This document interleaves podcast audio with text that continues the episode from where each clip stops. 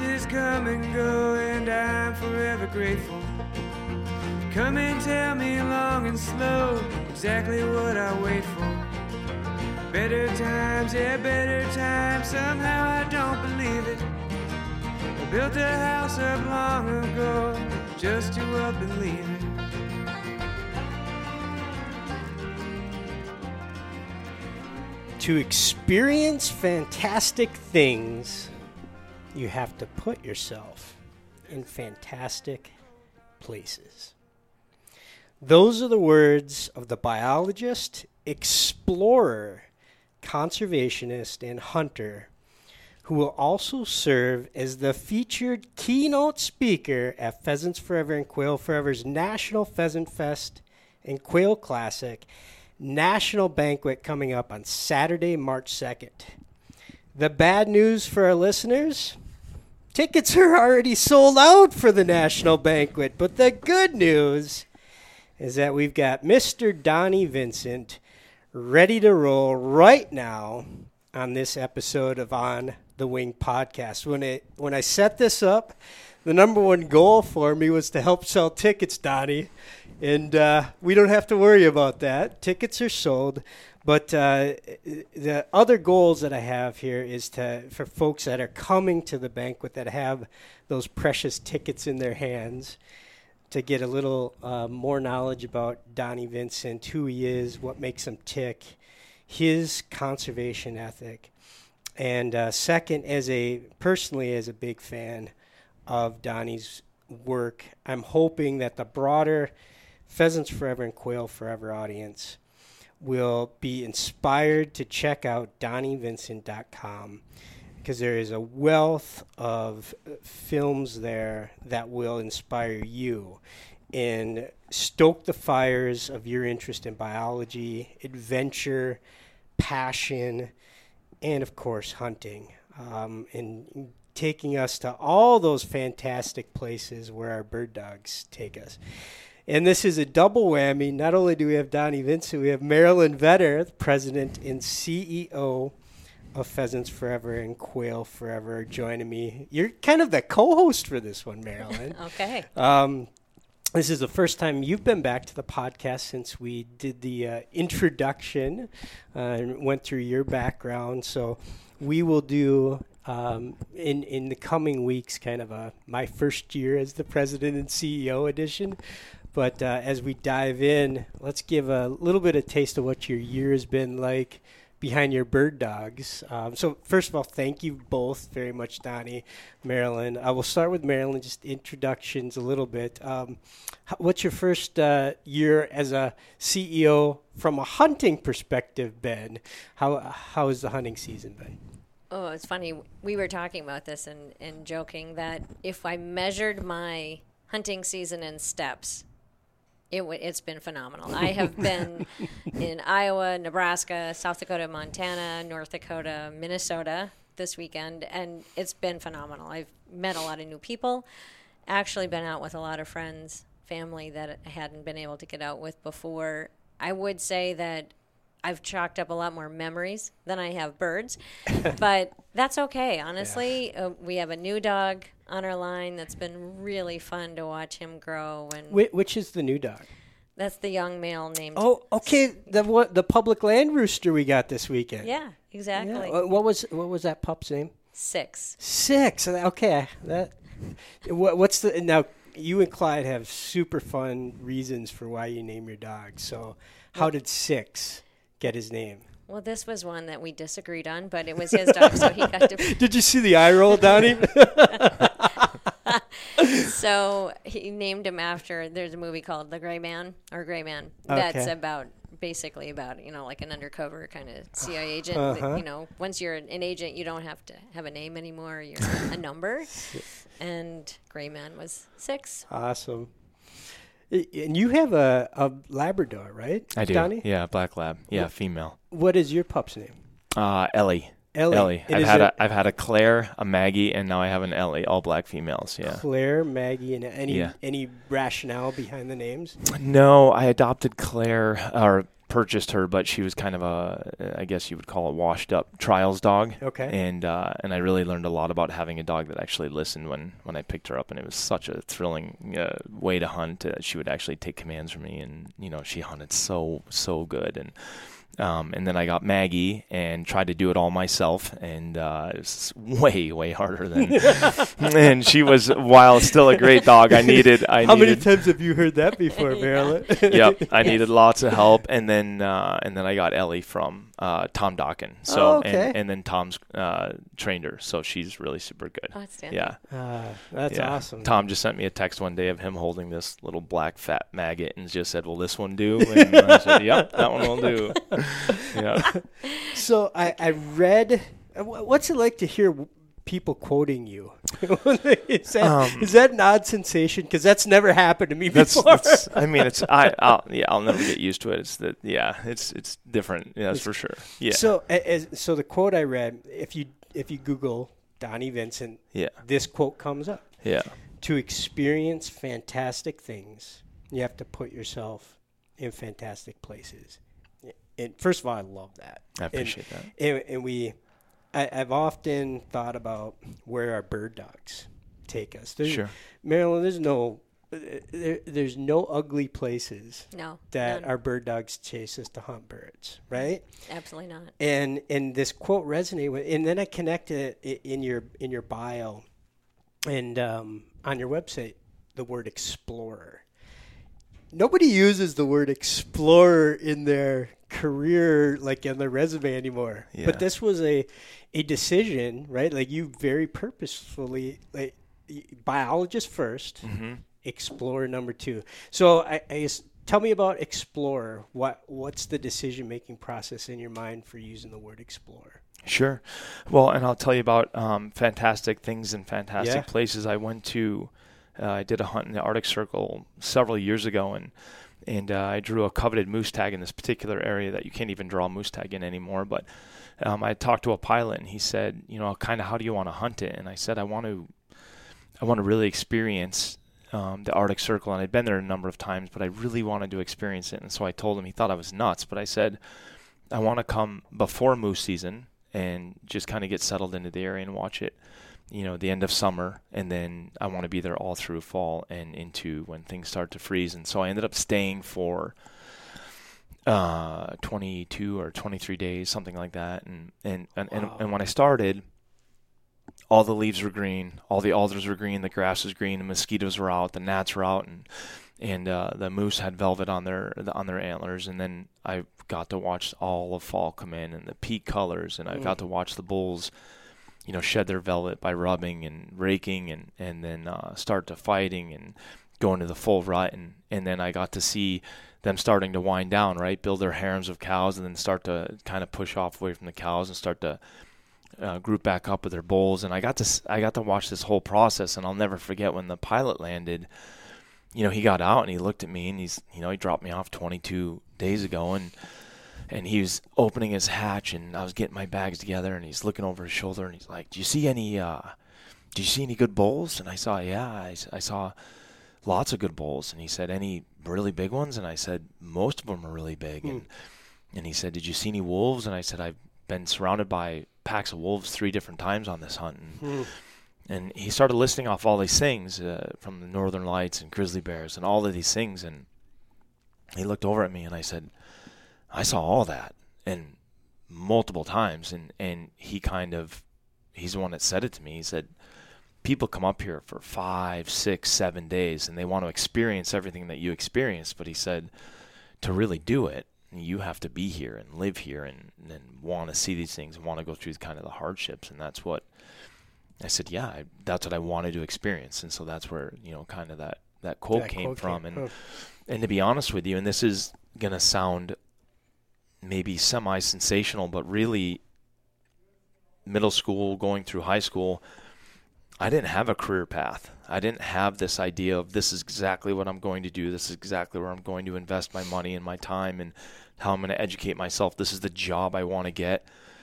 None of that was even on my radar. I just wanted to explore. I wanted to see Alaska. I wanted to see fish, and I wanted to see birds and experience all these things. And my jobs at the time, I was working in cardiovascular surgery in Minneapolis, and that was literally just to make money to go and experience and live in the outdoors as much as I could. So that's what I was doing, and that's what I was. What were you doing in cardiovascular?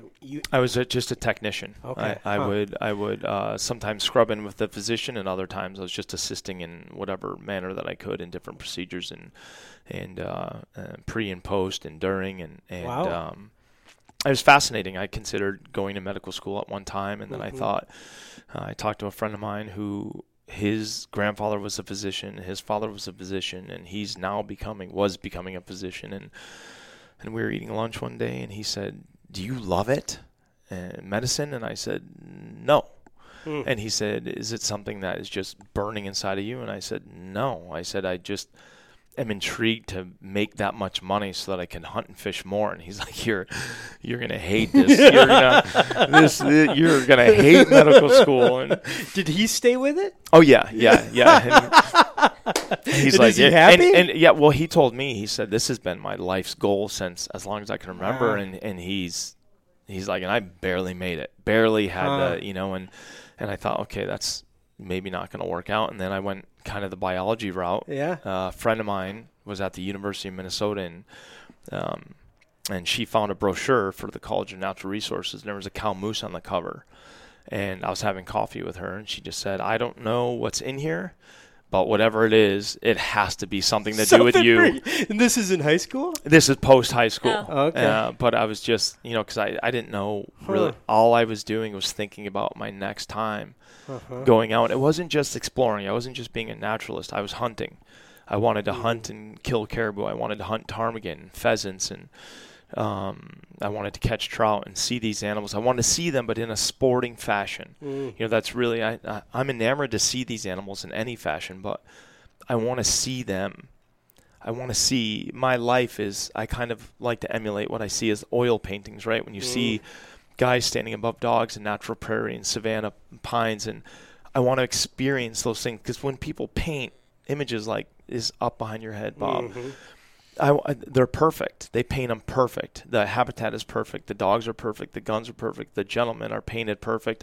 I want to live these things. And when you see photographs, like when you see photographs of Fred Bear leaning on his recurve and record book caribou are laying at his feet, and you can tell he's in the wildest of places, and Jack O'Connor, I just literally wanted to do those things. And the job, whatever job I was doing, was just money to go and do those things. And so that's all I ever wanted to do, see, experience. And I'm 49 now, and I feel like I'm 18. It hasn't changed in the least. I'm 49 as well. And we just got done with a very early birthday party for me to turn 50 later this week. Yeah, you saw the. Mm-hmm. So I'm coming off a shocker today as we record this in mid-December on a Monday. Just a couple of days ahead of Marilyn and Sarah Mills, our HR director, surprised me. So we're very similar in age, very similar thought processes. And you do take stock when you're 49. You're kind of like midway through life, right? Let's hope. Anyways. Right? Yeah. God willing. I doubt I'm midway through life, but yeah, there's too many airplanes and slippery cliffs in my future to be midway through life. But so when you did that moose adventure, 21 days in the Arctic, was that between when you went, was that pre or after you went to college? That was after. But it was before, because you didn't film that one, right? I did. Oh, you did film that one. I didn't come out with a film of that particular trip, but I have, one of the things that we realized very early on in our filming is that, this is going to semi-embarrassing, but also something that I quite enjoy. I hunt a lot. I kill very little. And so I went on that hunt holding a coveted moose tag, and I passed a lot of really, really big bull moose, because I had my eye on a couple of bulls there that were, world class, like nearly world record. They're very, very large, and they both ended up giving me the slip. One, I came very close, very, very close to arrowing, and right as I was in final approach I had embedded probably He's probably 75 yards in front of me, bedded, just laying there in his palms. I'll never forget, his antlers were sticking up. And he, oh my word, he was so big. And right as I was in final approach, here comes a super cub flying at tree level. And here it is, an Alaska state trooper. And he has no idea I'm stalking moose. Yeah. He was such a nice guy, but he had seen my camp. And so he just inadvertently was landing to check my license to make sure that I had proper tags. And he landed, and the moose stood up and walked away. And I never saw him. I saw him one other time, and he's such a cool bull. And he had, I saw him. He had something like 18 cows with him the last time I saw him. He's definitely 18. Yeah, I saw all these cows coming out of the timber, going into this large kind of duck pond wetland area, and I saw all these cows together. Boom, boom, boom. And I was sitting there. My lead photographer at the time, William Altman, I looked over him and I said, man, I wonder what the bull is that has all those cows. And then he walks out, and we looked at each other. We're like, yeah, of course it's him. Yeah. It's amazing, though.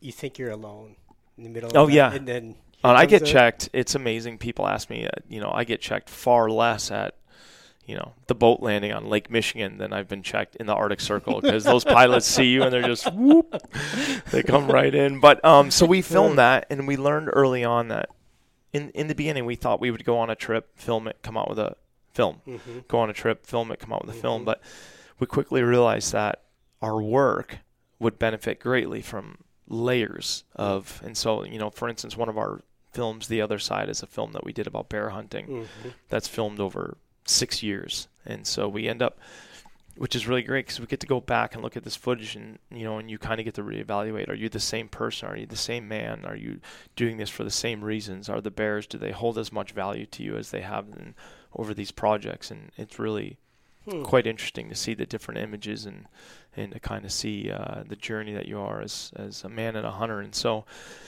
and that's how we kind of do our films. I legitimately have probably 5 or 6 films that I could put out right now that are would be pretty unbelievable, but I just haven't put them together yet.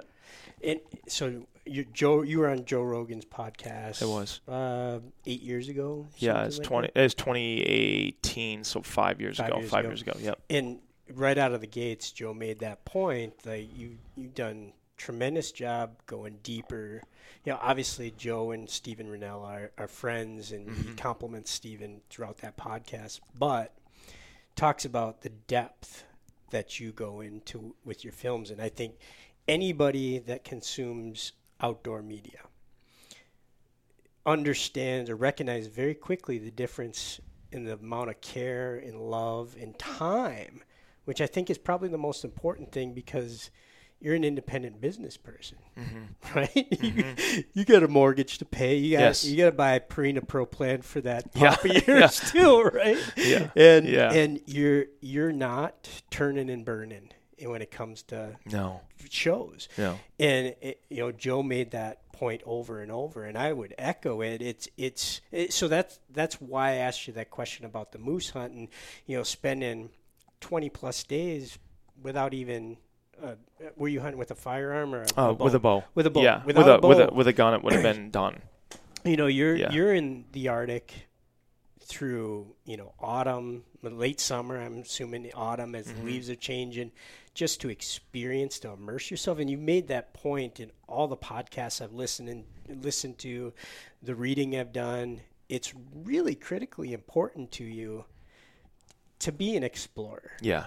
Right. It's not. You don't bill yourself as a television producer. You don't even say filmmaker. No. You say, I'm a biologist, I'm an explorer, I'm a conservationist. That's critically important from your perspective, isn't it? It is. Yeah.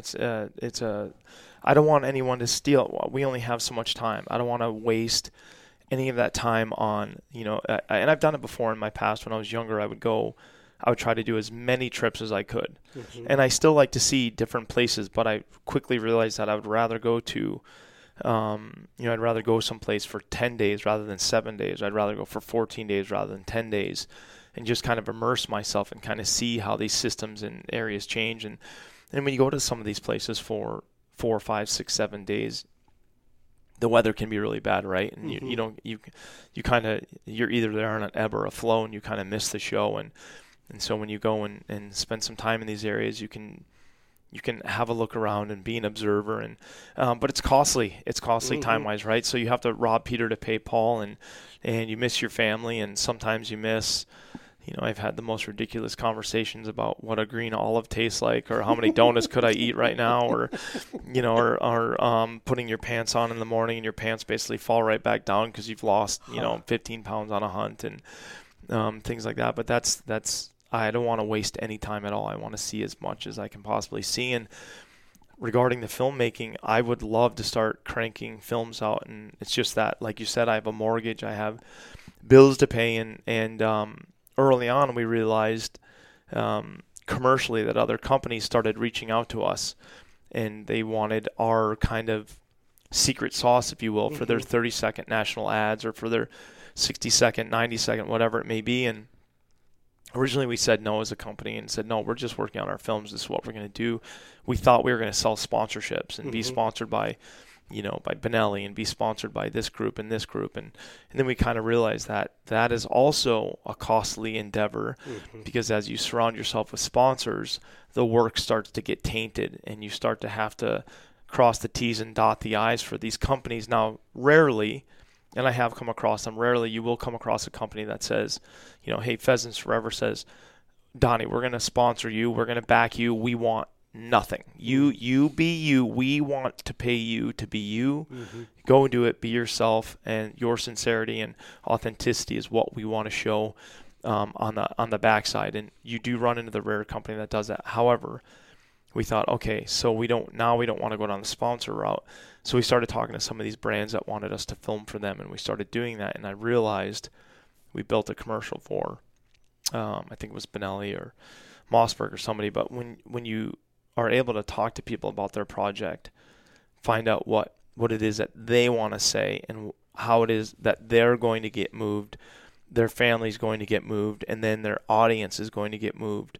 And you get to stand back, and I'm not the one on camera, but we're the ones filming and writing and scoring all the music for these pieces. And then you put it out, and you see the person that you made it for, you know, tearing up or getting goosebumps, and then their family's tearing up and getting goosebumps. And then we realized early on that, man, that's almost as rewarding as building our own work, is building work to help people. And then you see you're helping their cash register ring, and they're growing their love, and they're growing their dreams, and now you're kind of a facilitator of that and a helper in that. And so that started to take off, and then we started working with brands like Shields, and they called us out of the blue, and we've been working for Shields for something like 7 or 8 years. We've done work with Benelli and Mossberg and all these, but it's fun to tell these stories, and it's fun to not be the one on camera sometimes. And it's interesting because if you go to your website, you aren't overtly pushing any brands. No. You watch the films. Yeah, you have a Benelli in your hands, yep. But there's, hey, this is the sweetest action I've ever, you know, there's none of that contrived sort of sales pitch. It's 100% authentic and organic. Isn't mm-hmm. it? And we did one of our more commercial films we did. It's called Winds of Adak. Mm-hmm. We did in Alaska. That was a commissioned film by Benelli. They paid us to go there. They hired us to. But it was really cool because Benelli came to us, and you guys know Lee Chose, mm-hmm. I assume, sure. right? Yeah. So Lee's the one that orchestrated that whole project, and Benelli called Lee because he's a long time shooting content for Benelli. And Tom Dawkins' neighbor. Yep, and Tom Dawkins' neighbor. And he said, Benelli came to them and said, we are coming to market with 3 guns, bolt-action rifle and over-under the AU A28 or whatever in 20 gauge, and then the new Super Black Eagle 3 with their best coating, that saltwater or all-weather coating. And they asked Lee, like, how we want to bring these to market in a unique way. And he just said, we got to call Donnie Vincent. And Lee and I are dear friends, and he orchestrated the whole thing. So, but the cool thing was Benelli came to us and said, no commercialism at all. Just go there, hunt as you would, film as you would. And that's how we want these guns introduced. And it was first of all, it was super, super dangerous. One of the most dangerous trips I've ever had in my life. But other than that, it was really fun. So it was dangerous. Super dangerous. It was dangerous from the you know, being on the ocean, because that was a Bering Strait, right? Yeah, Bering Sea, yes. Bering Sea. But I think the most dangerous, at least from my observation, was untying the caribou that had gotten wrapped around in the what was it? Some sort of cord? Yeah, it was a rope from fishing nets. The guy in the boat's holding down the caribou, and you're cutting the – I mean, that to me – look like it was the most dangerous part. Not even close. Not even top 10. No. We had on the way to that trip, and he like how we had to go around the island, and I can go back there in an instant. But when we took off in the morning, you know, the swell starts, you know, and you just see like the 4-footers and 5-footers and 6-footers and 8-footers, and then pretty soon we have wind and current and tides, and now these waves are peaking at, I don't even want to guess how tall they were, but they were, you know, 20 feet, 25 feet, maybe more, and you're seeing these black walls, and they're totally disorganized. This isn't a swell coming from left to right. This isn't a swell that you're pointing your bow into. This is one wave is coming this way, another wave is, I mean, we were skidding down stuff. Was your captain nervous? Oh, yeah, for sure. And we lost an engine. And, like, sometimes I was outside and holding on. I get seasick, but it was really funny because I discovered the cure for seasickness, and it's total fear. Fear of death. There was zero seasickness. So I was outside holding onto a metal rod because I just wanted to be outside. And he said, hey, look, if you – because a couple of times we had close calls of getting washed overboard, right? A wave would hit us and come over. And he said, hey, if you fall out, like I cannot even – we're not turning around to get you. If you fall out, I just literally call the Coast Guard and say he fell out here. We don't know where his body's going to be, but it's – and then he said, we're probably going to roll. We're probably going to roll on a couple of these waves where we're going to capsize, and then the ship will – you know, it's designed to right itself. But he's like, if we capsize and you're outside – you're probably going to let go and your life is over with. But I just didn't want to be inside. I didn't want any piece of it, because if we were going to sink or if we were going to go down or whatever, I wanted to be outside. And you're going to die. Everyone's going to die anyway. And so, like, even I was with a captain this year. I won't say his name, but I was with a captain this year. And I was looking around for his safety gear. I was like, hey, where's your bag, you know, in case something happens? And where are our Gumby suits and stuff? And he's like, oh, they're packed up in the bow. And I said, well, you know, shouldn't we have these? It wasn't bad. It was slightly rough, but it wasn't bad. I said, shouldn't we have these out? He's like, you're not making it anyway. Like, you're not, none of us are living anyway. So don't fool yourself. Yeah, don't fool yourself. And he's like, none of us will basically even make it to shore, which I totally disagree with that thought process. But it was scary. It was scary. And even I went and hunted for several days on Adak by myself or with the crew, but you know, without any guides or anything like that. They just dropped us off. And when they came and picked us up, both the captains, Corey and Scott, and they're really, really talented boat captains, but they both pulled up and they were both white as ghosts. And Scott, he's kind of a practical jokester. And I said, what's up with you guys? And he's like, we just went through hell to come pick you up. And he said, I can't. He's like, it's the biggest seas I've ever seen in my life, and these guys have seen big stuff. And I thought he was joking, but as we kept steaming, he was just kind of shaking it off. And I said, you look really shook up. And he said, he said, we really faced some stuff to come pick you up. He said, we thought we were going to have to turn around. He's like, the only reason we didn't turn around is we didn't think we could make the turnaround. Wow. And so, cutting the caribou free was not a problem. That was child's play. That's not a problem. But I'm happy that was also cool to do that because I got to have a bunch of discussions. One of the ways that I write the films that we do is to kind of engage a community of thought and questions between non-hunters and hunters and anti-hunters and hunters. And people were really perplexed with the fact of allegedly I'm hunting for meat, allegedly I'm not hunting for horn, but you just literally passed a bull that's sure to die,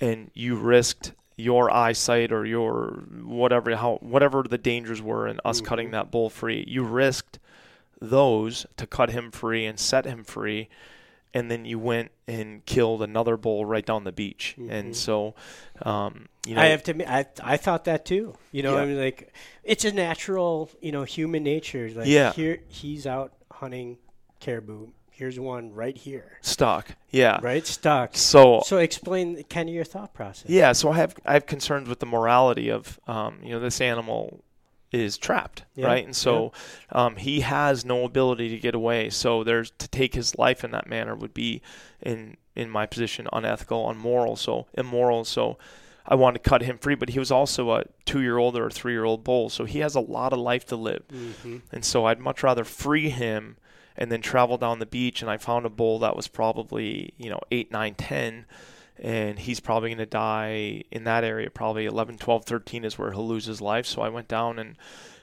actually you don't see it in the film, but actually I killed 2 bulls because I had 2 bull tags there. In the state of Alaska, they want a number of them killed because they go through this kind of boom and bust there. There's not a lot of food for the caribou there. So I ended up shooting 2 bulls, but there's some, there's a little bit of yin and yang there, yeah.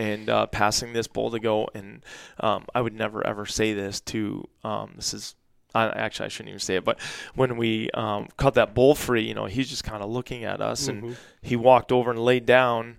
And then he stood up and immediately started grazing. But while we were getting all of our gear together, he was just walking around us, grazing really close. And one of the photographers that works for me, and the bull was looking right at us, and he looked over at me and he goes, "Now we're going to go kill your daddy." So, right. We'll see in a little bit. But, yeah, that's what, But you did – it comes back to fair chase.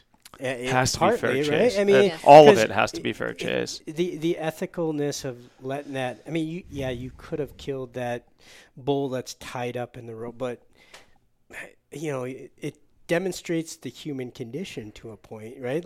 Let that. Yeah. Because you love wildlife. That's love part it. Of it. Yeah, and even legal corners that we're allowed to cut. Mm-hmm. As far as like deer hunters go, like the cell cam or different things like that people use to make their time of field slightly easier. I even have some, I don't have questions or concerns. I'm not pro or against, but I just think the more you back off of those technologies, the more rewarding your hunt is going to be. And so, but the line is very, very fuzzy. The shade is very, very gray, right? Because we use...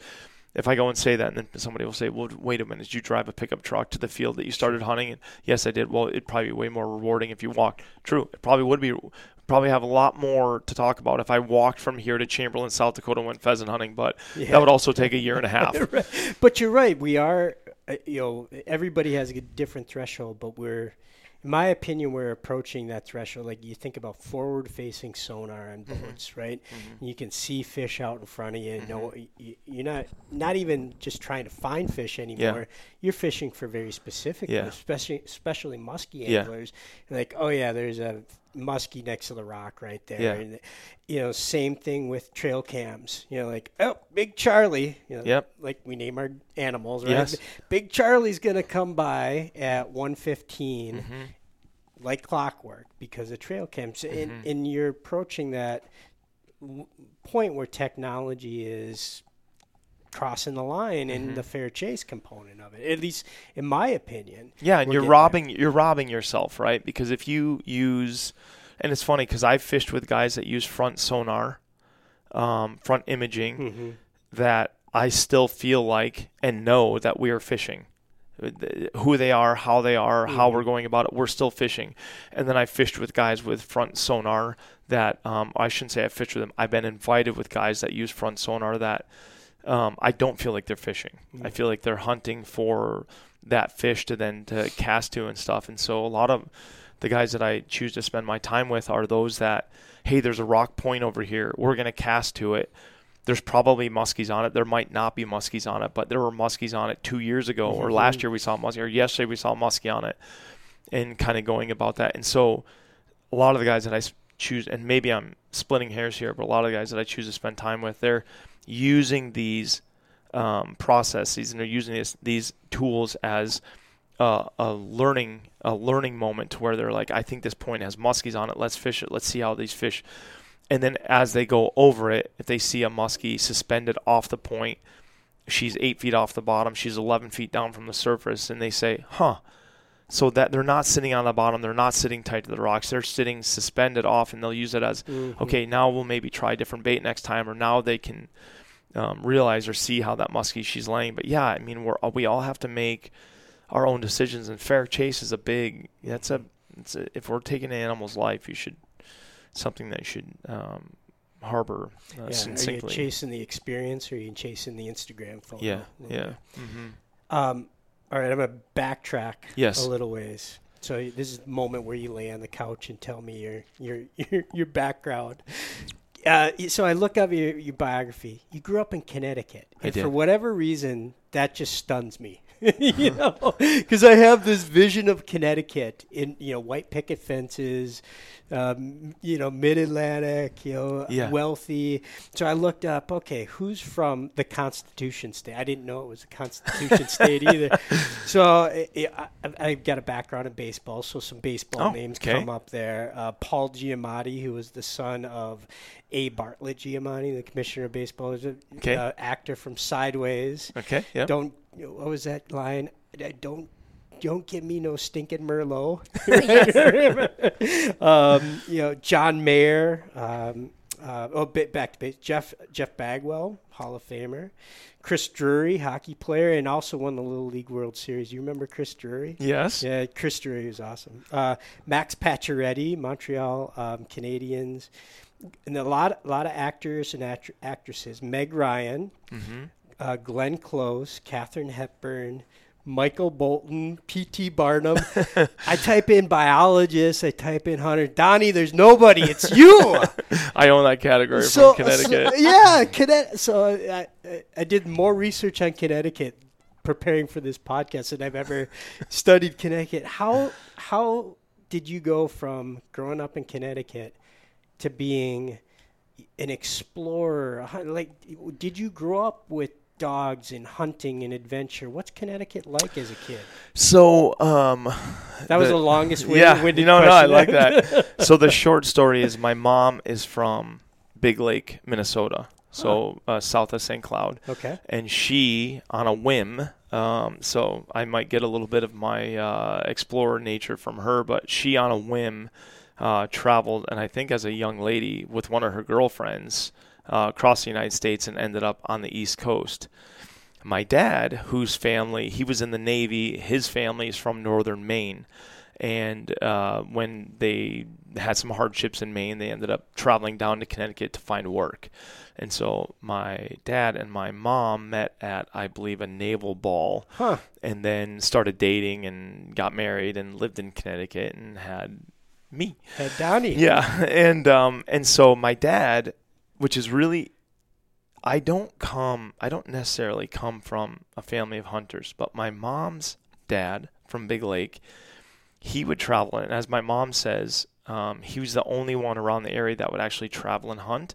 So he would travel out to Montana, Wyoming. He had a rancher that they had befriended out there, and they'd go out there every year for muleys and antelope. And he would hunt.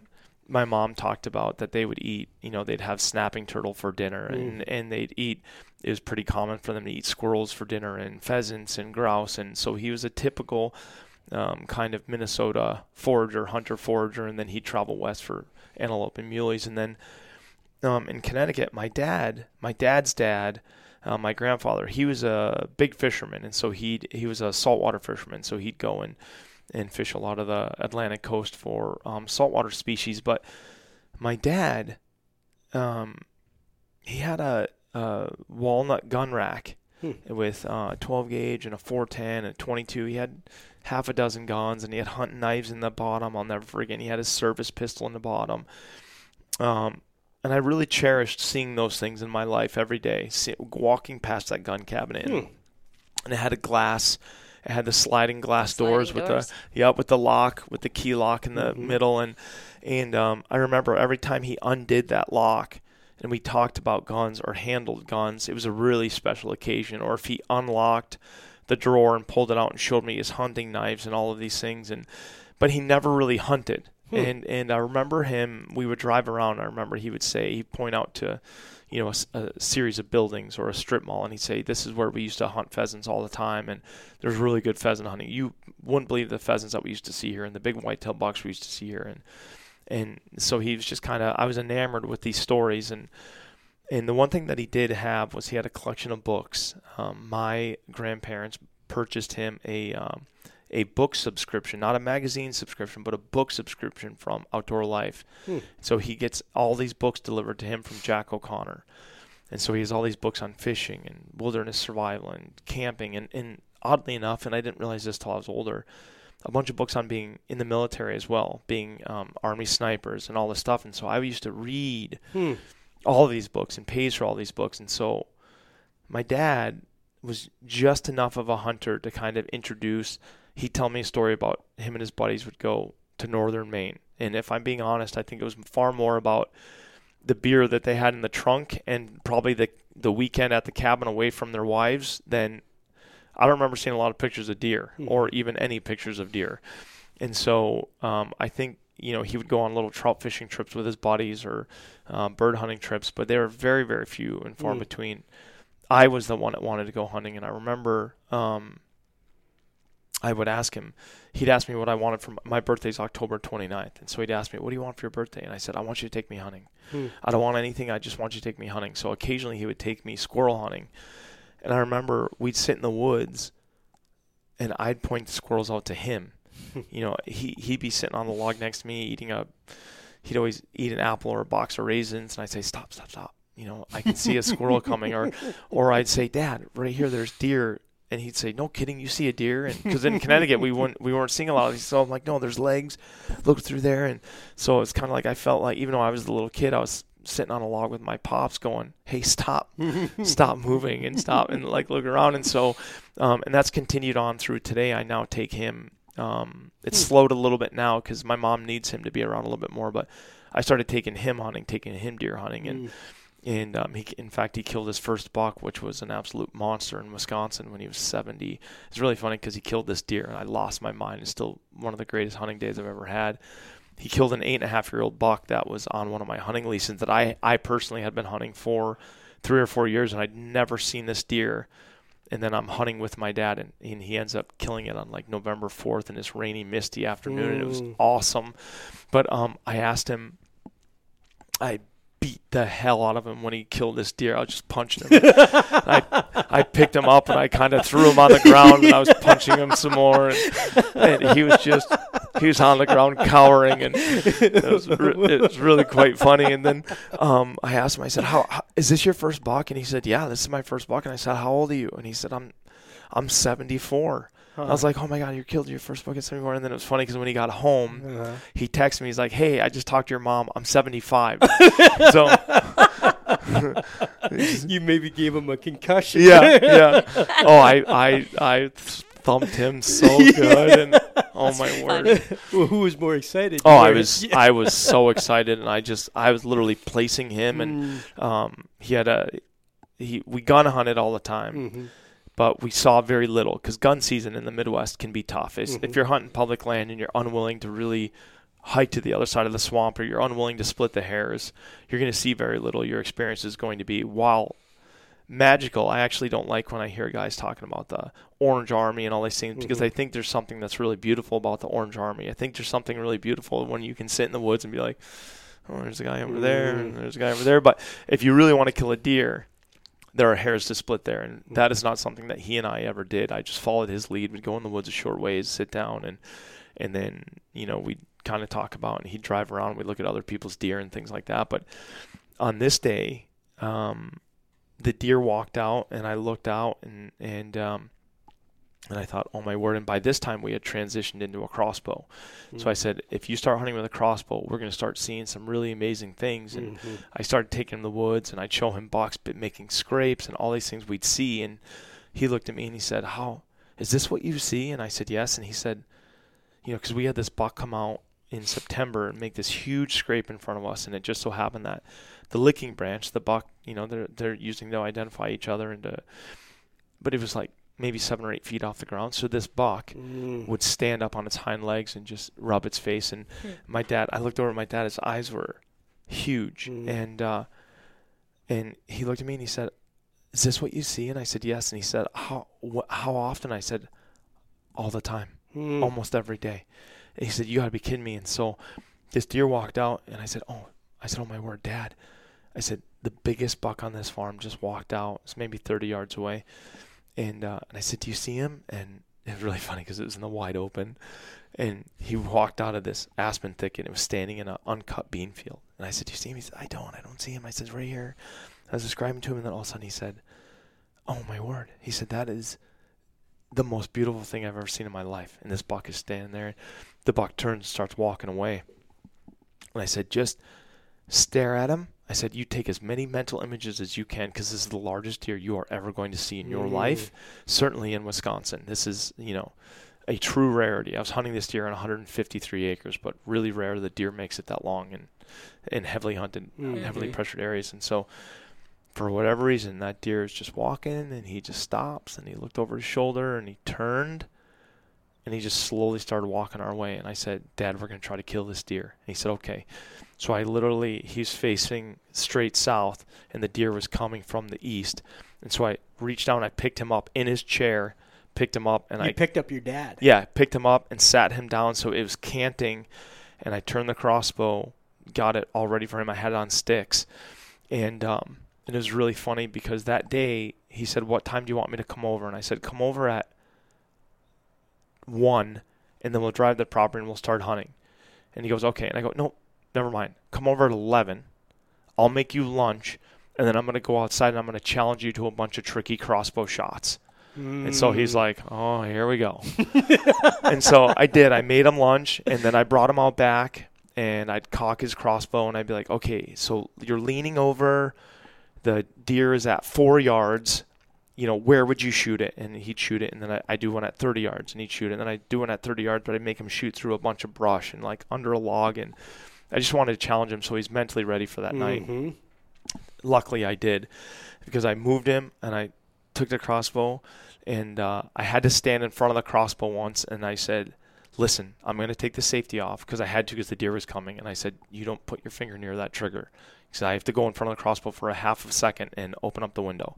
So he's like, okay, I won't. So he's just sitting there, and I open up the window, and the deer is just slowly walking, and I lined it all up so that I could see down the scope.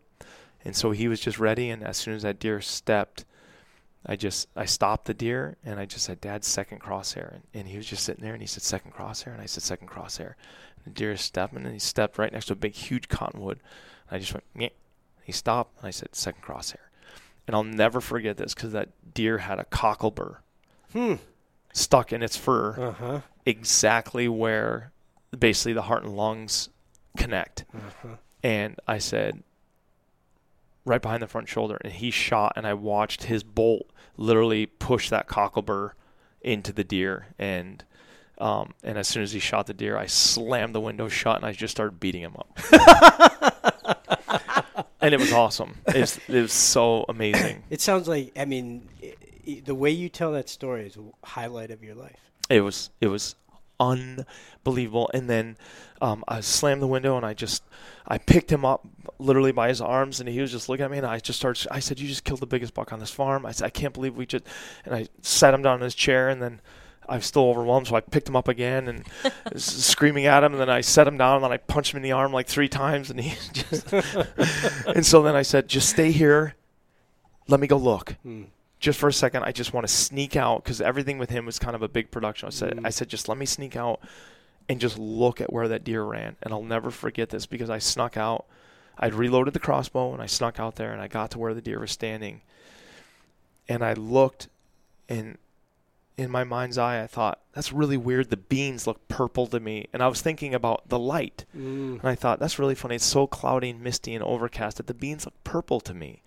And I brought my binos up, and I was just thought, oh, my word. There's blood bleeding out everywhere. It was there. The blood trail was so fantastic that I had a tough time following it, because there was blood 10 feet over there and 20 feet over there because the deer was bleeding so profusely. And it was just an absolutely incredible evening. And we got to the deer, and he was choked up that he had taken the deer's life. And he said, are you sure it was old enough to kill? And I said, absolutely, it's old enough to kill.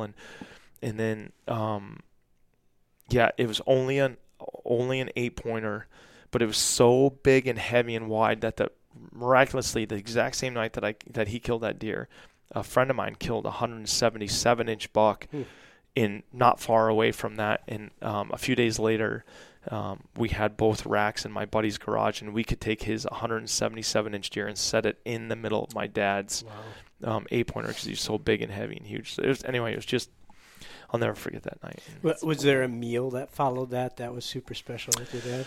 Yeah, I mean, yes and no. Like we – you know, I just tried to preserve that as much. Like even when we were taking him out, I went and got an old-fashioned deer cart, and I loaded him up and just walked him out, and he just walked behind me, and he had his 75 at this time. 75, and he's walking behind me, and he goes, "Hey," he always says to me, "Hey, are you trying to kill me?" And I always say to him, "You want me to answer that?" And he says, "No," and say because I'm always asking him to do difficult things. And one year I took him up to the Arctic Circle, and I said, "Hey, would you like to go up to the Arctic Circle and hunt caribou with me?" He goes, "No." I go, you wouldn't like that? I go, "No, absolutely not." He goes, "I'm not going up there." He's like, "You're nuts. There's bears, the wolves, the airplanes. I'm absolutely not." And I just sat there and listened to him. I go, "You're not going to go?" He's absolutely not. I said, "You have no interest?" He's none.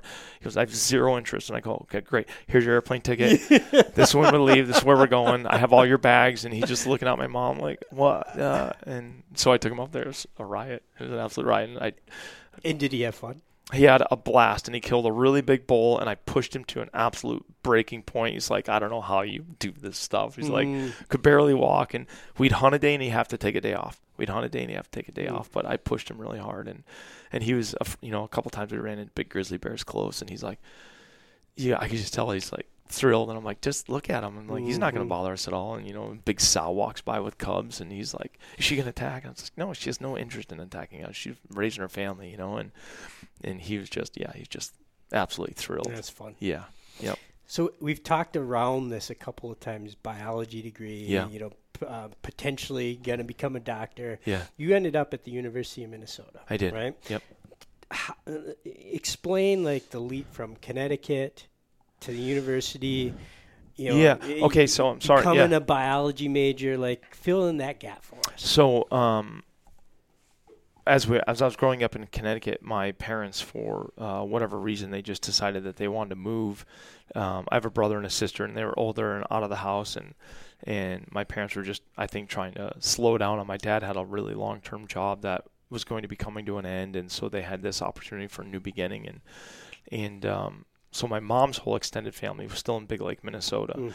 And obviously my parents knew that I had a deep love for hunting and fishing. So I thought, would you be interested in going to Minnesota? And I said, yeah, absolutely. I would, it's just a bounty here compared to Connecticut. And so that's what brought us here. I finished high school in Big Lake and then ended up just off of that brochure that the moose on the cover. Yep. And I went and I was very unsuccessful in high school, and I didn't put together until much too late in life that the harder you work this week is the further you're going to go next week. And I really, really struggled to put those things together, and so I went to go see the admissions lady at the University of Minnesota, and she, and this sounds like she was being rude, but we were both laughing. It was so funny, but I showed her my transcripts, and she said, absolutely not are you getting into this university. She's like, are you nuts? Did you just think you scratched off a lottery ticket? There's no way you're getting in here. And she's like, we're ranked third in the country or whatever it was. And she's like, we turn down students that have 10 times the credentials that you have. And I was just like, yeah, it's like, well, how are we going to figure this out? Because I want to go. And she's like, are you serious about this? And I said, yeah, I want to do this. I want to work on wildlife and this. And so she gave me, I won't tell you the courses because it's embarrassing, but she basically said, because I never even had algebra in high school or whatever, and she said, you're going to have to take pre-algebra 1 and 2. You're going to have to take college algebra. You're going to have to take geometry, trigonometry. You're going to have to take pre-calc 1, pre-calc 2, a second language, English 1, English 2, and there was a few other courses, and she said, you go take all those and come back to me with your grades. And she's like, we'll talk about getting you into the College of Natural Resources. So I went and took all those courses and stared at the ceiling a lot at night and worked my butt off, and I went back with my transcripts, and she's like, yeah, you're in. So I got in. And yeah, right on. And then I wasn't, I did fine as a student, but most of my classmates did – measurably better than I did, but when push came to shove out of school, and I started getting jobs in wild places, the guys that I were interviewing with, Ken Gates of the world, they didn't really care about my academics at all. They didn't look at my transcripts. They were just like, look, we're going to drop you off in a horrible place, and we're not picking you up until nearly October. Can you handle that? And I was like, yeah, that's the one thing I'm positive of. Like, you can drop me off in May and pick me up in October, and yeah, I'm not going to complain, not once. And that's how I started to kind of cut my teeth.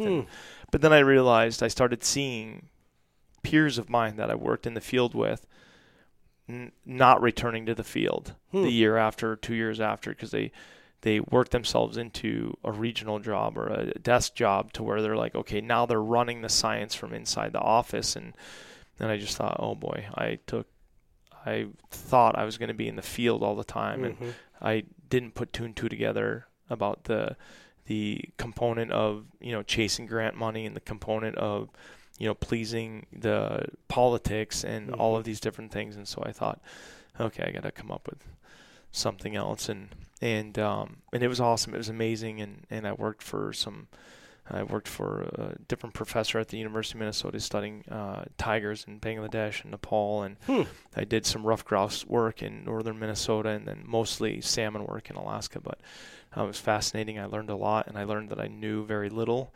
And I knew to keep my, keep a library close so I could always do my research. And I also learned through observation. I realized that you can read something in a book. Like, I learned this with the rough grouse, is that you can read all about rough grouse, but I was going out and doing log studies and vegetation studies. And I was walking 30 kilometers a day, finding drumming logs and listening to them. And you know, it was quite fascinating. And I would start spending time on drumming logs with drummers, and they'd come and sit on the other end of the log. And I realized that as I would bump them off the log, they would leave for a certain amount of time, but their territoriality would force them to come back. And so then I just kept moving close to their log, and I realized they'd run not as far away the next time until at some point I'm sitting on the log and he's on the other end of the log drumming, and we're looking at each other. And it was just a really awesome experience to kind of see these animals. Yeah, so I just learned a lot, and then my hunting career just kind of started to, people just started asking me more and more questions about hunting, and then I'd be featured in a magazine article, and then I'd be, I started doing some work with Sitka Gear, and they had a guy on staff who was a film guy, and I ended up, they asked me, they said, we think you guys would be great together, you should do a project with him, and I did, and he wasn't a good guy. He was fine enough. He's very, very talented, wickedly talented, but we just had very different philosophies on what was right and what was wrong. And he had two very gifted gentlemen that were working for him at the time. And I just approached those two gentlemen and said, hey, I'm going to leave and start my own production company, even though I know zero about production, none. But I said, you know, I think there are stories to be told, and I think if we film them beautifully and we score the music beautifully and we write them beautifully, that people would respond to them. And those two guys said, yeah, we'll come with you. And so that was in 2011. So if I can string the dots together and tell me if I'm right. Like, so you're in love with the biology, which is why you went and got the degree, right? And you said you added two and two together, and you see all these people who are biologists ending up with desk jobs. Yeah. And you saw an opportunity to marry the biology, which hunting is based off. It is. The biology. Yeah, hunters are observers, yeah, 100%. And you're like, well, here's a way for me to remain in the field, really immerse yourself, and do it through filmmaking where you can inspire others to care about the biology, care about the habitat. I'm putting a lot of words in your mouth. No, that's exactly correct. Reflect it. Yeah, that's exactly correct. And I've worked on, and through being a hunter, I've worked on a couple of habitat projects, and they are insanely rewarding. I had a piece of land that I had in where my dad killed that buck. The landowner, it was row crops when I first got there, and we were standing there in the rain and mud one day, and he was angry with the farming that was on his land because he had he'd recently lost a son, and him and his son used to go out there and kind of walk through the grasses and everything. And he's standing there and he's like, what's with all this mud? And I said, well, they're just turning the field over. And he said, I don't want this anymore. And I said, well, if you want me, I can restore everything that was natural out here. And he said, would you? And I said, yeah. And it was cool, 'cause when I would hunt that place, I would see lots of deer, but I would never see pheasants, never see rough grouse, never see snakes or frogs or songbirds, very few. I see the same species over and over and over again. And I it was 27 acres. He didn't want me to touch the timber, so I just worked with that field, but I turned it into warm season grasses. And man, like, it really exploded with, I'd see box turtles, and I'd see garter snakes and tons of pheasants. I couldn't believe it. It's like, where in the heck did these pheasants come from? Like, where have they been living all this time? They started showing up, and the rough grouse were everywhere. And I go out there to shed hunt. I see these rough grouse, and they're displaying, and it's so cool. And I remember I went out there with my son one time, and he was in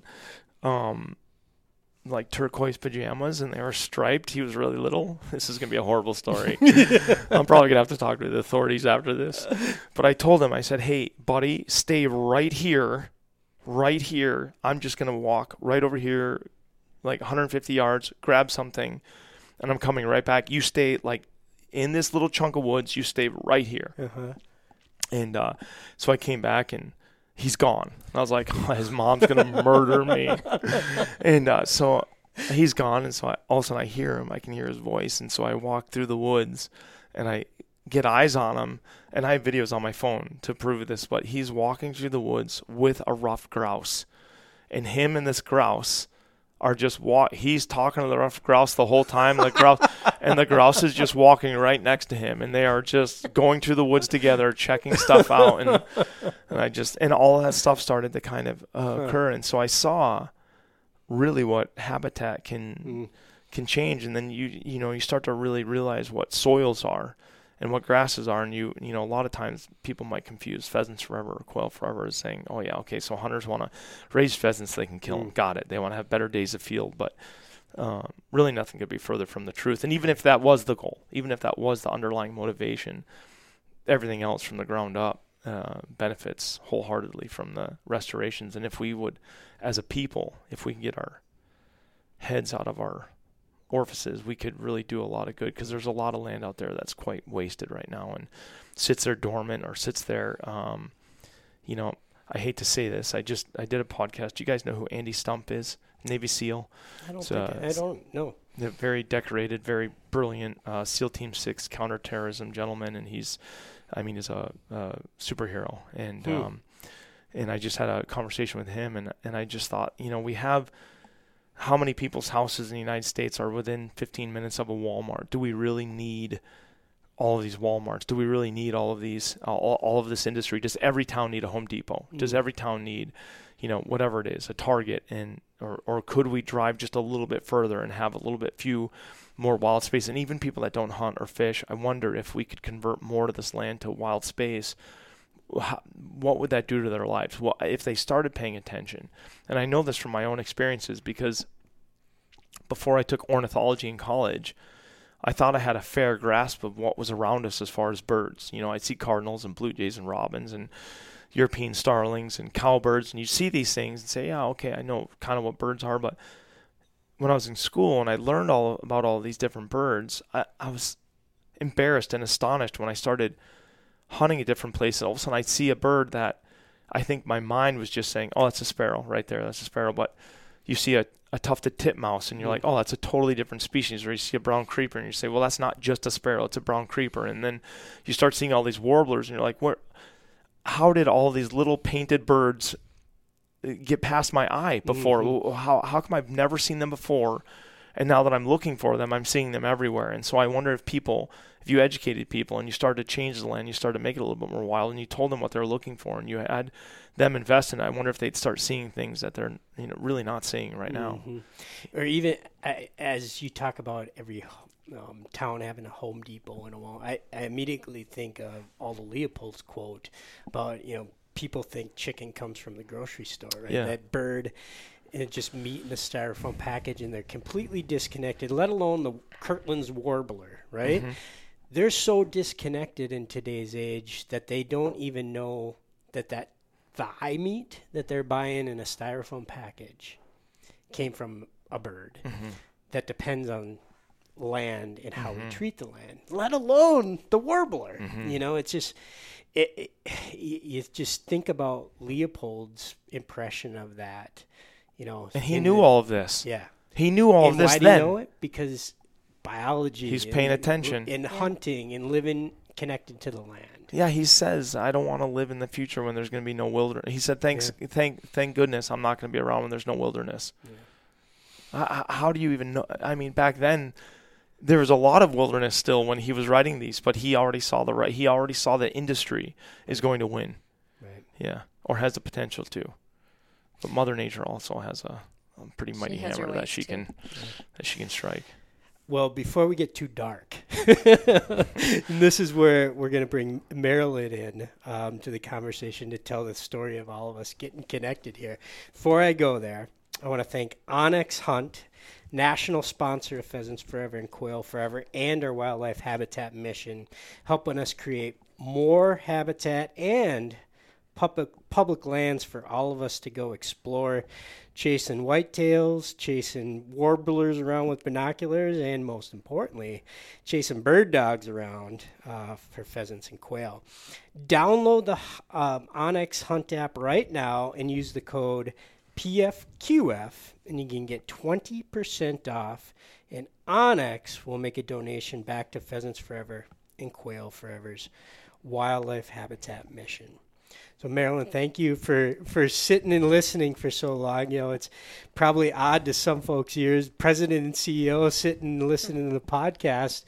But this is where you and your husband, Clyde, come into the story, connecting with Donnie Vincent. So it actually goes back a lot longer than that. Than Donnie knows. So I don't know this. You had talked to Clyde and I probably about 7 or 8 years ago, and you'd said to Clyde, who would you want to see on a Saturday night banquet? And so we had talked about it, and I'd really appreciated it. And so when you brought it up to Clyde, I was like, oh, man, if I could pick anybody, it'd be Donnie Vincent. And you had said, well, you know, we've actually had a couple of conversations. It didn't work out. And then 3 years ago, we'd gone to do a training seminar in Alaska for a NAVDA chapter up there.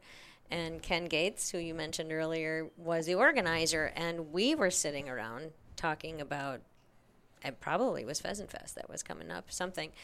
And I think Clyde brought up Donnie's name, and Ken was like, well, I know Donnie. That was then precipitated a call to you, I think, 3 years ago. I said, hey, would you be able to speak to at Pheasant Fest? And it didn't work out that year. And then we had just kind of let it lie low. And then it was a couple of months ago, Clyde calls me and goes, I did something I never do. But I was at Fleet Farm, and I thought I saw Donnie Vincent. And he said, I had to really suck it up and go, he didn't want to bug you.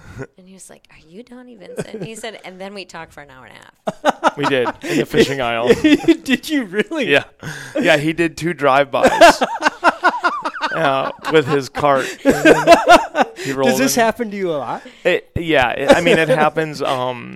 Fleet Farm and Shields and sporting goods stores. It happens occasionally, yeah. But he and he drove in. He said, "Are you Donnie Vincent?" I said, "Yeah." And then he introduced himself, and yeah. And then we were supposed to have dinner. Yep. And your pup got sick. Yeah.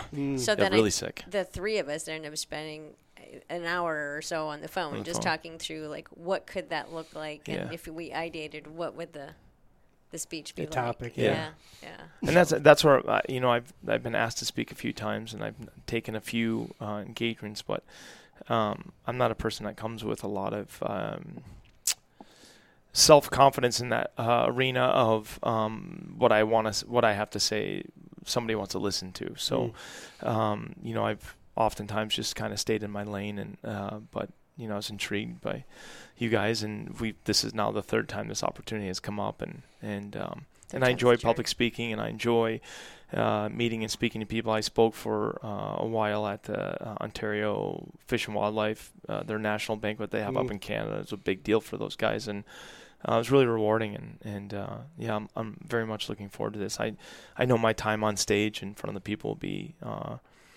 brief, and so I just want to really enjoy those minutes and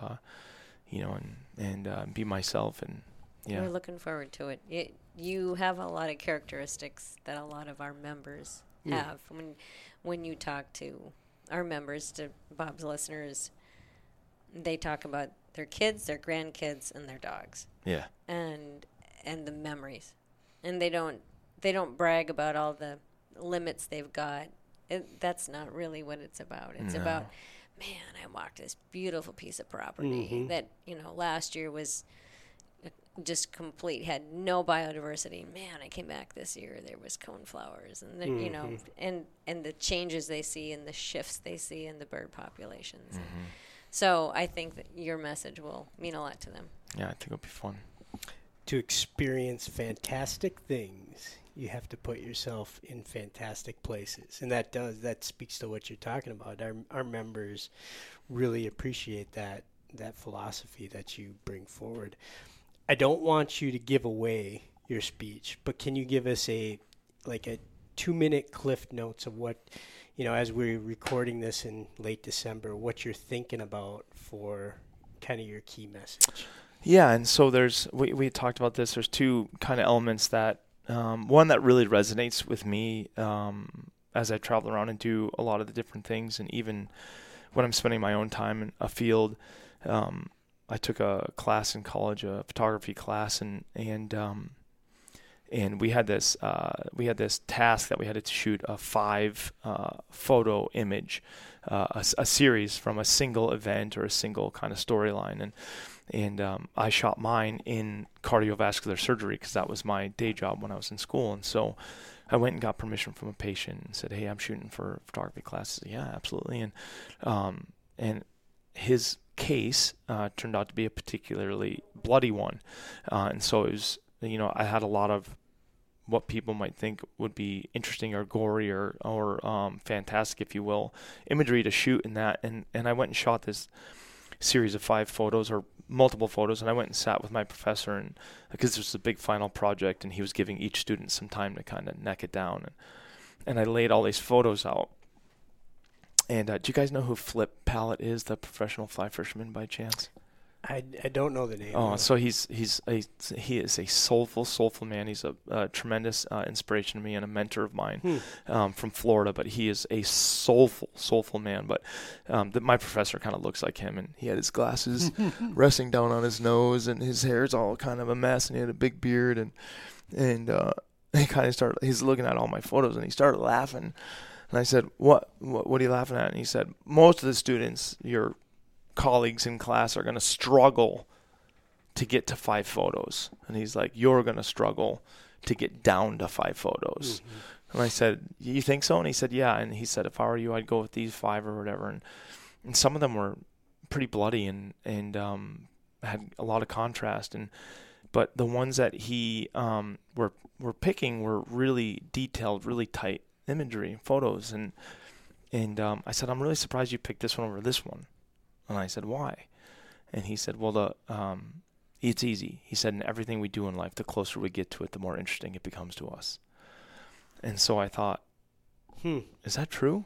And then just from that day forward and everything that I've done, that's been true. And how I look at a white-tailed buck or hold a set of antlers, or even breaking an, you can look at it in the sense of breaking an animal down. There's one essence of you walk into someone else's territory and you look at this habitat that somebody else has planted or has grown naturally, and you go and you hunt it, and you maybe take a bird or two, and then let's say you were going to take those birds, and a buddy of yours offered to clean them all. Hey, I'll clean them all this time, and you clean the next ones. Okay, great.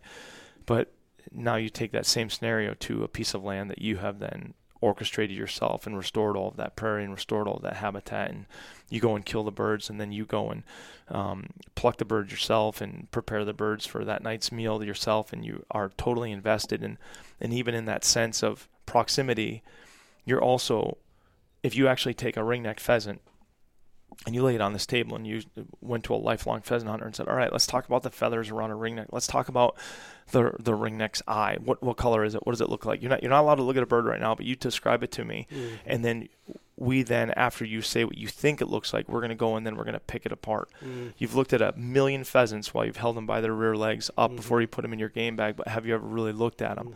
Because when you really start to break it down, it'll blow your mind. Mm-hmm. Same with habitat. When you really start to break it down, it'll blow your mind. And when we put all of these things, when we marry them together, it's really almost too much to take. And so I love this idea of kind of talking about and giving people the perspective, because it lasts in everything in their life, even with your family. You can have a conversation with somebody where you say, hey, Uncle Bob, how you doing? Everything good? Great. Yeah, good. But when you really start to ask somebody questions, and you're really listening and you really start to dive in, or you really start to appreciate texture on a clothing or texture in a wood table or mm-hmm. a painting or whatever it may be, like you really start to find details that we only have so many seconds. We only have so much time. So you might as well fill them as full as you possibly can. A lot of people like to talk about live life like you're dying, which none of us can do, because mm-hmm. if we were living life like we were dying, none of the three of us would be sitting here. Nobody would report to work. And we're certainly not going to do a podcast. We're going to spend it with our children, our mm-hmm. loved ones, and certainly we're going to go to special places, but we can emulate that. Mm-hmm. We can try to rob those moments. And I don't know, I think that's kind of a methodology that I'm going to talk about. And then I don't know how I'm going to tie this in. I really don't as of yet, but I was talking to you guys on the phone about I've done a lot of really big hunts, and a common question I get asked is, if you could only do one hunt the rest of your life, what would it be? Mm-hmm. The bucket list question. Yeah, and a lot of people are pretty taken aback by my answer, which would be either a pheasant hunt or a duck hunt, to where I can have some close friends with me. We have our dogs, we have our shotguns, we have our decoys, we have our boats, or we have our field, and people don't even really see me as that much of a bird hunter, even though I do quite a lot of it. And which is funny, because I have my professional life in which I film. I'm almost never a field without a camera, but I have my professional life in which I film. And then I have my private life when I have my free time. And like, for instance, I just had 3 free days, not last week, but the week before. And I went to Lake Michigan and I went and shot golden eyes out of a layout boat. Mm. And I didn't film it, didn't photograph it, but I had 2 free days and I went and shot ducks on Lake Michigan, and that's what I want to do. And then, I did a Polaris filming piece this year in South Dakota, in Gregory, South Dakota. And it's a whitetail deer, mule deer hunting piece. And I had 2 free days at the end of that hunt. And I went pheasant hunting. They said, what do you want to do? And I said, let's go pheasant hunting, and so, but those hunts come from a different place than mountain sheep or a moose, or everything has its specialities. But those hunts, when you can lay in a field around goose decoys with your buddies, or mm-hmm. or you can walk a strip. I used to have a pheasant lease in Kennebec, South Dakota, when I was in college, and I'll never forget. Yeah, I'd never been there before. All my buddies had been there before. They invited me to be on the lease. And the first morning, is it South Dakota that you can't hunt until noon? Used to be. It's 10 o'clock now. Okay, yeah. So I think back then it was noon. Yep. And I walked out of the house that we were staying in. We stayed in this little farmhouse, and I walked out of the farmhouse that we were staying in, and there was like 16 roosters standing in the driveway. And I had a cup of coffee, and I was looking at all my buddies who weren't even paying attention. I was like, hey, there's 16 roosters in the driveway. And they're like, it's going to get way worse than that, And I thought, and we just happened to have this house that was completely surrounded on 3 sides by huge cattail sloughs. Mm. And then their whole farm was sunflowers and millet. And so thousands, I think, of roosters would fly in during the day, and we'd go and hunt, and we'd only take, often we didn't take our limit, because the 2 older gentlemen that kind of ran the group, when they were good, Mm-hmm. And so we left plenty on the table, and if you shot a short-tailed rooster, you got to talk to, and if you crippled a bird, like that, the only 2 times in my life, maybe I shouldn't admit this, only 2 times in my life, I've done it a lot, but have I been with people who have counted cripples as a loss and as part of their bag? Mm. Those guys have, and then a friend of mine that I goose hunt with in Wisconsin, if he feels as though one is going to lose its life later on when it gets back to the roost, that's counted in our bag limit, which is amazing, because he's like 20, 5 years old, 23 years old or something like that. But it was just cool to see those birds mm-hmm. and having my cup of coffee, which probably said like world's greatest dad on it or something, because we'd pilfer from the old lady that owned the house and just seeing all those roosters. And like my buddies were standing around, they're like, oh, just, you know, you wait. And we'd walk a strip and just shoot. We would only shoot the pretty ones, and we'd only shoot the ones that, you know, took off and peeled left or took off and peeled right. It was the only ones we'd shoot. If anything flew funny, it wouldn't get shot at. And we'd get to the end of the row and we'd have coffee, and somebody's girlfriend would make wife would make brownies. And so we'd have a brownie and a cup of coffee. Then we'd walk the second strip, and like, if we wanted to, we'd be done in minutes. But that was the last thing on our minds. And you savored the moment. Savored the moment. And that's kind of where I think I want to, you know, people in South Dakota. South Dakota is a very important state to South Dakotans and to the rest of us. Mm-hmm. And people that pass over the Dakotas, both north and south, as just a flat prairie land, do so foolishly. Mm-hmm. They are two of my favorite states in the country, including Alaska. And people find that hard to believe, but they are a bounty of birds and waterfowl and deer. And the people that call that place home are really... I've met some really special people that live there. And your filmmaking career, based on what I've studied, I mean, it started in North Dakota, mm-hmm. right? With the deer hunt. Yeah.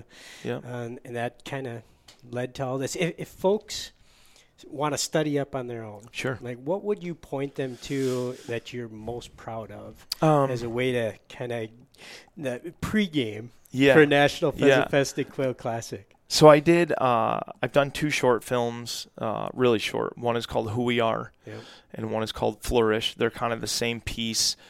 Who We Are was never supposed to be seen by the public. It was made for National Geographic. They wanted to do a TV show with me, and but they were pretty well against hunting. The board for National Geographic's against hunting. Not against hunting, but they're just against kind of like our style of hunting. And so they have a really funny kind of common perception of hunting. So they said, hey, we really want to do a TV show with you, but we understand you're a big hunter. We're failing to understand why it is that you hunt. So I put that film together and said, I just basically looked down the barrel of the camera. I never thought anyone was going to see it. So I said some things that I thought were never going to be seen. And then my business partner, he's like, hey, I think it'd be great if we put this out. And I said, absolutely not. And we fought over that for a while. And then he eventually won. And I said, fine, put it out, whatever. And he did. And then, and that's like 4 minutes long. Yeah, I mean, some four or 5 minutes long. Something like that. Who We Are, and it is definitely worth checking out. And I get a lot of people, dads, that say, hey, every season I make my kids watch this before we go out. I got a lot of firearm instructors that say I make all my students watch this before we start every class. I make them watch it before we leave every class. Yeah. I've had some guys that aren't even hunters at all that have kind of lost their way in life, and they say, I found this piece, and I'm not even a hunter. I don't fish. I don't hunt, but I watch it. Like, gets me out of bed and makes me feel alive. And then Flourish is just kind of a modern day rendition of that. And I was sitting on a snowy mountain on a sheep hunt in Alaska, and I was cold, and I'd been really scared a few hours before that because I had to cross a sheer cliff and ice and snow, and it was super present. And then when I went down. At the base of the mountain, I just told the photographers I was with, I was like, hey, let's record a piece. And I just basically had a little temper tantrum about why it is that we hunt. And that's what Flourish is. But any of our long form work, The Rivers Divide, Terra Nova, Winds of Adak is free online. Any of that stuff. DonnieVincent.com. Check it out. Thank you for saying yes. Thank you for spending an hour and a half in the fishing department with Clyde. And Clyde, thank you very much for peeling back in Donnie's ear for an hour and a half. Because as if you couldn't tell, we are super excited. I am as well. The fact that the tickets are sold out 3 months ahead of time speaks to the influence you have in this community and the excitement. So thank you for making time to share your message with a whole bunch of people that share your love of biology and, most importantly, conservation, because that's why we exist, right, Marilyn? It is. Very thankful for the opportunity. I appreciate it. Thank you. Cool. DonnieVincent.com, PheasantFest.org. Like I said, the tickets are sold out for Saturday night. Maybe you can scalp them somewhere. I can find some and we'll scalp them and raise money for conservation, yeah. Right? I think we have a waiting list, don't we? We do have a waiting list at pheasantfest.org as we're recording this. So general admission tickets you can buy to see the show. We got a few tickets left for the concert for conservation with Trampled by Turtles. And we have a few tickets left for Friday night's party. But do please check out pheasantfest.org March. Well, the concert's February 29th, Leap Day, and then March 1st, 2nd, and 3rd in Sioux Falls at the Denny Sanford Premier Center. Thank you to all the listeners for checking out this episode of On the Wing podcast. I'm Bob St. Pierre reminding you to always follow the dog. Something good will rise, and especially if it's a black lab, right? You might even put up a grouse or a rooster. Yeah. Donnie, thank you very much. Thank you.